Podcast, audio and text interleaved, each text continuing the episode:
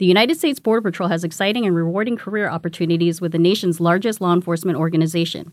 Earn great pay, outstanding federal benefits, and up to $20,000 in recruitment incentives. Learn more online at cbp.gov/career/usbp.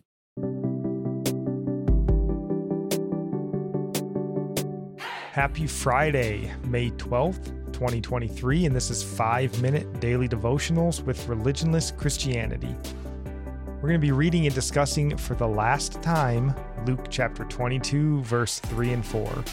And it reads Then Satan entered into Judas called Iscariot, who was of the number of the twelve. He went away and conferred with the chief priests and the officers how he might betray him to them.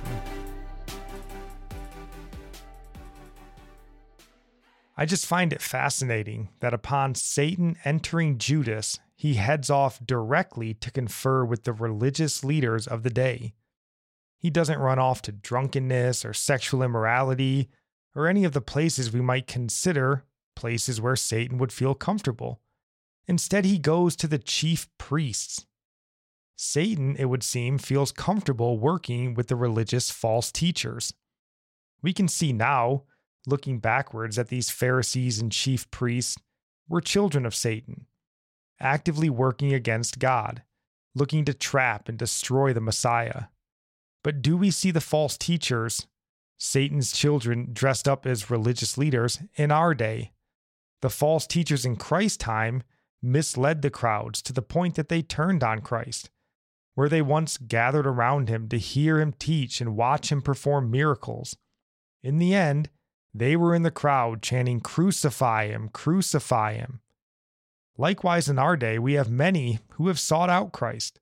They've heard something of the gospel or a message of Christ and went in search of the truth, only to be met with the same false teachers, looking to deceive and mislead like they did when Jesus walked the earth. And this comes in many forms.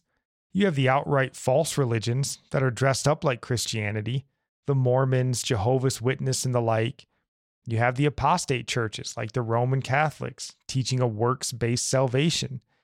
And you also have the affirmation preachers who look to make people comfortable in their sins or bless what God has called sin. And again, those who are misled are guilty of being misled, but so too are those doing the misleading. Christ was vocal in his opposition to these false teachers.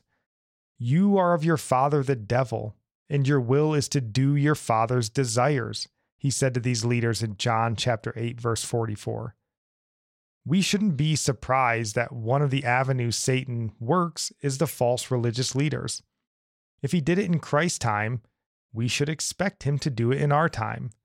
And if we're to be followers of Christ, we ought to speak out and warn about them as Christ did. Yeah, Satan certainly does seem to be working through religious leaders today. I think of all these sexual abuse allegations coming out or the affairs going on. When people look up to these leaders for strength and guidance and they see them fall, they appear phony to everyone who loved them. It does cause many to turn away from church and it shakes their faith. They may think, if such a great leader falls, and what chance do I have in standing? Or they may just have been idolizing that leader and they were the focal point of their faith. Satan loves to scatter the sheep, but the good shepherd will gather his own and care for them. And our psalm of the day comes from Psalm 75, verse 10. All the horns of the wicked I will cut off, but the horns of the righteous shall be lifted up. Our proverb of the day comes from chapter 12, verse 6.